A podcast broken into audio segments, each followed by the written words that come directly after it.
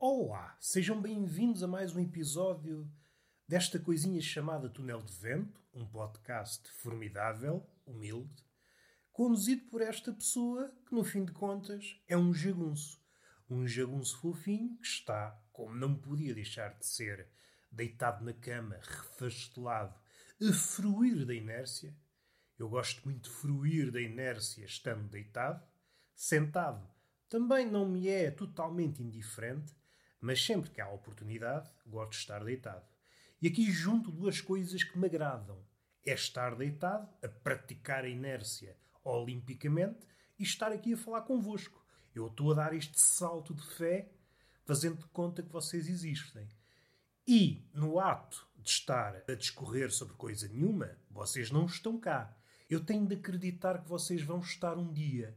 Pode ser logo após o momento em que o episódio é lançado, Assim que eu lanço, vocês escutam avidamente, e é assim que eu espero os meus ouvintes, ávidos de sabedoria, que é o que neste podcast, outros no dia seguinte, outros na semana seguinte, e depois há aqueles que caem de paraquedas que estão a ouvir este episódio daqui a 5 anos, no ano 2026. Para esses, o meu obrigado. São pessoas espetaculares.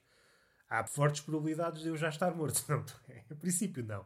Em princípio, não, mas não vamos descartar esta hipótese. A morte está sempre em cima da mesa. Está sempre em cima da mesa. A mesa nunca está totalmente vazia. Há quem teça, armado em Sherazade, com medo de que a história termine e que rola a sua cabeça, e avance com um comentário. A mesa está vazia, não está nada. A morte está em cima da mesa. E o literalista pode ser também um comentário. Mas eu não estou a ver nada. E é aí que vocês entram para brilhar. Você não está apto para viver. Você não vê que o rei vai nu. Aquele que está de bem com a vida, que já viu a vida em todo o seu esplendor, e esplendor entenda sem véus, está em todo lado. A morte, sim, ao contrário de Deus, Deus oscila entre a omnipresença e estados de omniausência. omniausência. Está ausente em todo o lado ao mesmo tempo. Mas a morte não. A morte está sempre presente. Está sempre ali à coca, à espera de intervir. E quando ela intervém, é aquele momento retumbante. E é o momento transfigurador. A morte transfigura. Desse ponto de vista, a morte também é criadora. Aquilo que é tocado pela morte muda substancialmente por vezes muito rápido, há coisas que são vistas na hora e depois há processos mais lentos. Seja como for, a morte oferece-nos a última metamorfose. E foi esta a ideia que me ocupou no ginásio, enquanto eu estava na passadeira. E antes de avançar para a morte, que será o tema de hoje, posso dizer que estou um bocadinho encurralado entre duas opções. Se por um lado gosto bastante de ouvir podcasts enquanto estou no ginásio, por outro, gosto muito de pensar. Ainda que estas duas operações não se anulem, eu penso muito melhor quando não estou a ser povoado de ideias de podcast. Sou um melhor pensador quando não estou a ser eh, colonizado por parlapia alheio. O que é que eu tenho feito entretanto? Há dias que ouço podcasts e há outros que não.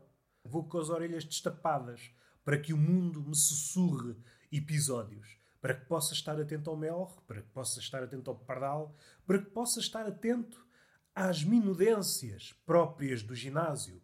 Pessoas que se queixam de fazer, fazer e nunca emagrecer, sendo que, no decorrer da conversa, percebemos que aquela pessoa enche o bandulho a poucos minutos de dormir e fica tudo muito espantado. Ah, não estava à espera. Não sabia que isso fazia mal. Comeres um pão de ló antes de dormir, é claro que não faz mal. Isso foi descoberto há 15 dias pela ciência. Conversas de pessoas que estão no ginásio aos tropeções e depois não veem resultados. Epá, mas eu faço os exercícios. Sim, fazes, mas descansas 15 minutos entre as repetições. Depois queres ver resultados. ah, bandidos. Mas não é por aí que nós queremos ir. Vamos tocar no assunto da morte. Não vamos tocar da forma que eu toquei no episódio da semana passada. Salvo erro, foi na semana passada que eu tive aqui a tecer ideias entre a morte, a vida, o eu, Narciso, a nossa relação com a morte, o que eu vou usar dessa deambulação é esta ideia de que o homem cresce na relação com a morte. É impossível um homem crescer, quer a nível intelectual, quer na relação com a vida, se descartar a morte da equação. E isto é válido para coisas cotidianas, coisas comezinhas, como é válido e muito válido até para o campeonato da arte. O artista que está de costas voltadas para a morte, como se fosse alguém de costas voltadas para um artista enorme, não quer sofrer a angústia da influência da morte, o resultado da sua arte será uma arte romba, sem vida, o que não deixa de ser curioso. Só podemos dar vida àquilo que fazemos, no campeonato da arte e até nas outras coisas, se tivermos em conta a morte se tivermos este sentimento de urgência. A partir do momento que a eternidade entra nas nossas cogitações, nós ficamos assim um bocadinho bambos, um bocadinho palermas. E aqui, para vos dar uma cama erudita, um exemplo magno é, por exemplo, a comédia de Dante. O inferno é interessantíssimo, e quando chegamos ao paraíso, é pá, é tudo muito enfadonho. Esta ideia, quando se apossa de nós a ideia de eternidade e o que está associado à eternidade, o mundo almofadado, a ideia e a arte não se ingram.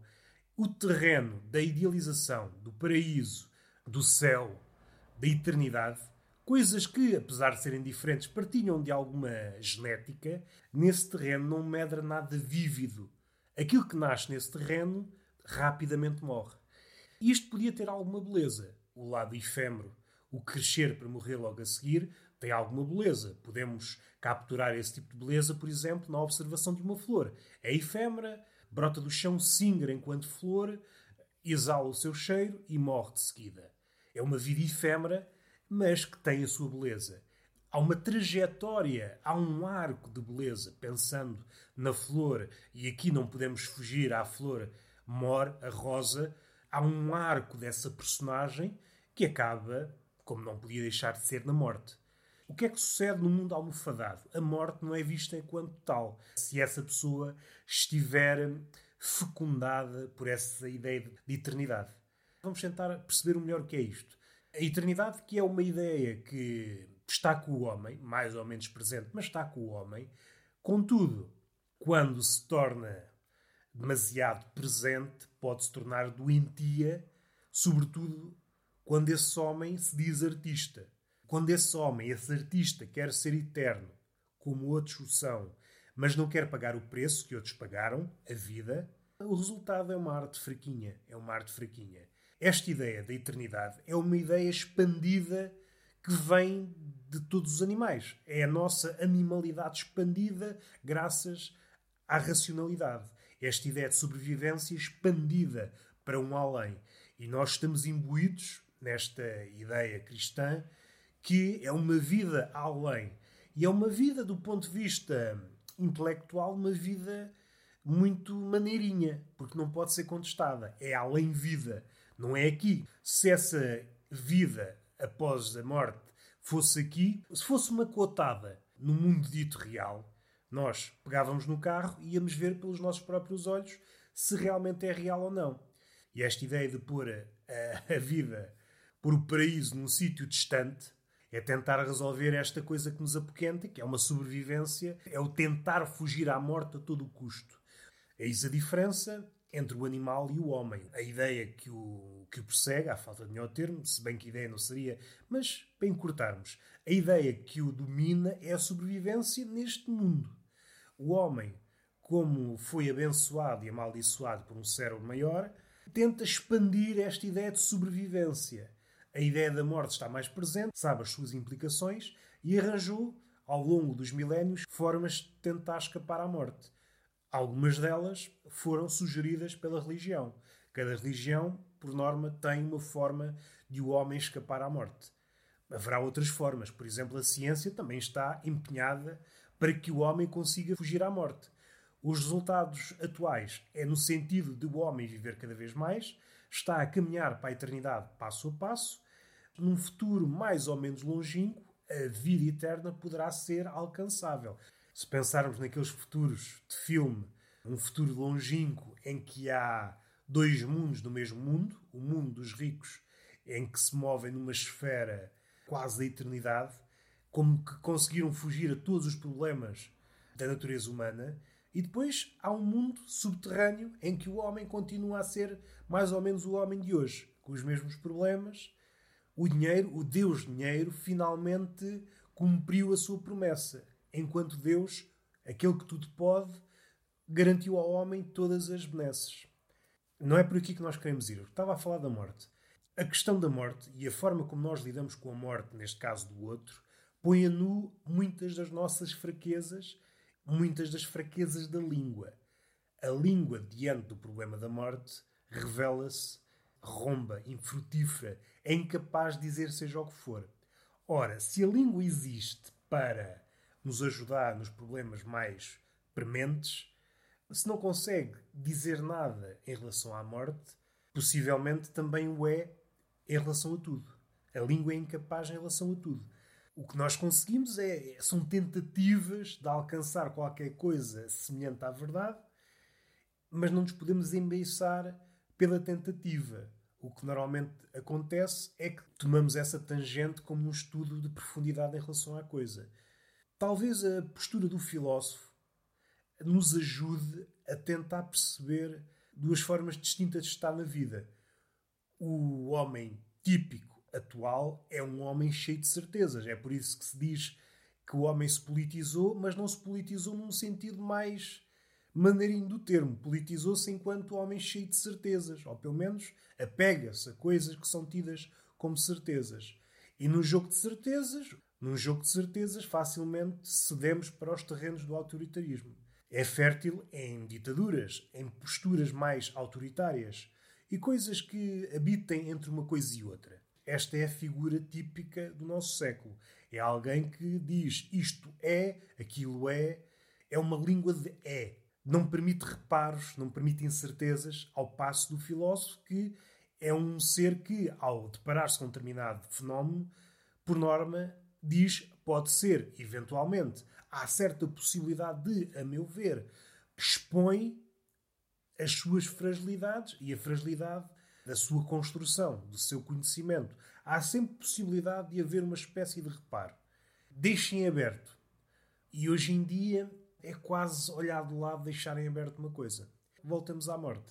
A morte tem esta coisa de abrir e fechar. É um marco que tanto nos dá certezas, sobretudo em relação à nossa finitude.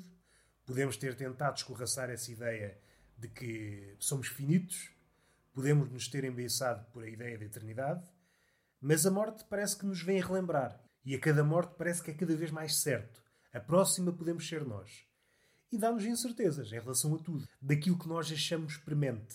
Deixámos-nos embeiçar por ficções e a morte é como uma espécie de contrafeitiço.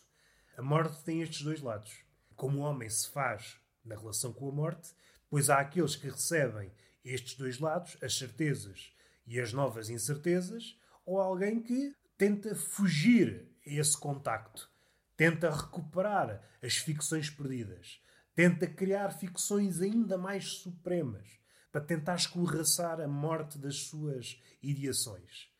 Contudo, será um homem mais fraco. O homem vertical só pode ser vertical se tiver em conta a morte. E fim do prelúdio, chegamos ao nosso destino. Sempre que morre uma figura, uma figura que pode ser nacional, internacional, independentemente da sua área, há uma espécie de hum, ritual. E é um ritual cada vez mais claro. E que clarifica a relação do homem com a morte é uma relação muito mais pueril, uma relação muito mais maquinal, uma relação até nervosa, ou melhor, tenta esconder esse nervosismo com mágicas, frases sem qualquer sentido, tantas vezes que são repetidas. E aqui vem ao de cima aquilo que alguns filósofos disseram em relação à morte, ou melhor, da relação que o homem tem com a morte e como isso lhe apresenta a sua própria morte, que é não temos nada a dizer sobre a morte. E quanto mais falamos sobre a morte, mais isso fica visível. E a respeito disso, as redes sociais são um palco perfeito. Acho que estamos num ponto distinto. Acho que o homem nunca esteve tão desligado da ideia de morte. É curioso abordar o que eu vou abordar a seguir, tendo em conta que o podcast é um churrito de palavras e palavras interminável, uma fonte inesgotável de baboseiras. Esta atitude que temos perante a morte, que é um tagarlar contínuo, e já não é um diálogo com a morte, é um tagarlar contínuo, isto é analisado na psicanálise. Uma postura que é visível em tudo e na morte fica mais clara. Este falar contínuo, o olhar da psicanálise sobre esse comportamento, é que a pessoa tenta esconder. É um tentar esconder a sua visão ou então o seu nada. E essa postura está presente em todos os círculos. Nos círculos cotidianos, nos círculos das artes, nos círculos mediáticos. Há um tagarlar contínuo como se dentro de nós houvesse uma vozinha: não podes parar. Se parares, vão perceber que és um embusteiro. No campo da arte, um artista que não é bem artista, e em relação à morte, se parássemos, podíamos dar de caras com a nossa morte. E então há este tagarlar, este papagaiar contínuo de frases feitas em relação à morte. E agora chegamos a Narciso, que também foi, se vocês quiserem, há coisas que eu não vou repetir, que falei nesse episódio em relação à morte, esta ligação estreita entre o narcisismo e a morte podem argumentar que o narcisismo sempre existiu. Concordo em parte. Porém, creio que estamos a viver uma espécie de narcisismo alterado, hipertrofia no narcisismo. Houve uma espécie de subida de intensidade em relação do narciso a si mesmo. Fica patente na nossa relação com a morte do outro. Quando morre alguém, nas redes sociais, há muita gente que, não sabendo lidar com a morte, põe logo a morte do outro em função da sua vida. Seja um familiar que morreu em relação a não sei quê, seja algo que não tenha nada a ver. A ideia de morte é tão assustadora que aquela morte só pode fazer sentido se introduzirmos uma morte que faça parte da nossa biografia. Mais uma vez, é a nossa incapacidade de estar calados diante da morte este falar é incompetente em relação à morte. O silêncio diz muito mais. O silêncio diz muito mais na morte. A língua esbarra na morte. A língua foi criada no sentido de jogar contra a morte. Se pensarmos num filme do Sétimo Selo, a língua é aquele cavaleiro que desafia a morte no xadrez. Mas assim que a morte chega e se apressa para o checkmate, a língua cessa. A língua embora não morra logo, vê-se confrontada com o seu lado inútil. E quem não se dá conta disso é um palerma. Este tagarlar contínuo é uma das manifestações, a nossa forma quase patológica de lidar com a morte. A outra é ter que dizer seja o que for. Uma variante. E o resultado é dizer uma frase feita que está a ser repetida por 300 mil pessoas o ter que mamar da teta daquela morte, o tentar trazer para si a morte, mas no sentido de lucrar com ela. E isto aqui é muito perverso. O tagarlar já apunha a nu as nossas fragilidades de enfrentar a morte. Mas este lado é muito mais perverso, que é pura morte a render. Isso aí faz-me uma certa confusão. A questão da tristeza, que é uma tristeza performática, a tristeza é outra coisa. A tristeza em relação à morte é outra coisa. A tristeza, se chegar em relação à morte, é uma tristeza calada. Essa tristeza é um murro no coração que não nos permite falar sequer. Estamos diante daquilo que não pode ser alterado.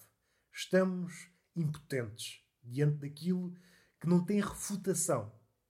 Por mais capazes que sejamos a falar em prosa ou em verso, tudo aquilo que possamos engendrar com uma língua moribunda é incapaz de ressuscitar a pessoa. Não há magia. A magia morreu com a morte. Pode ressuscitar mais à frente, quando a ideia de morte nos abandonar mais um pouco, embora ronde, não nos faça tanta pressão. A magia só, só existe, a magia enquanto ficção de que é possível vencer a morte. Só existe enquanto a morte não dá o checkmate. Quando a morte dá o checkmate, acabou a magia. Este aproveitamento faz-me faz uma certa comichão. Esta tristeza performática, esta tristeza teatral, de que estou muito, aí muito sentido, muito sentido, pela morte de certa e determinada pessoa. De seguida, meia hora depois, uma hora depois, faz-se uma story no Instagram, um post patrocinado para ganhar dinheiro da marca. E isto é incompatível. Se realmente estivesses triste a ponto de sentir aquilo que tu disseste que sentias, não podias ter feito aquilo que fizeste. Estas carpideiras teatrais, a expelir lágrimas de crocodilo, fazem-me assim um bocadinho como chão. Esta performance diante da morte do outro faz-me assim uma certa confusão. O Narciso, apesar de ter treinado todas as poses e mais algumas, não fica bem na fotografia quando a morte chega. E está feito o episódio. Hoje não fui alegre, hoje falámos sobre a morte.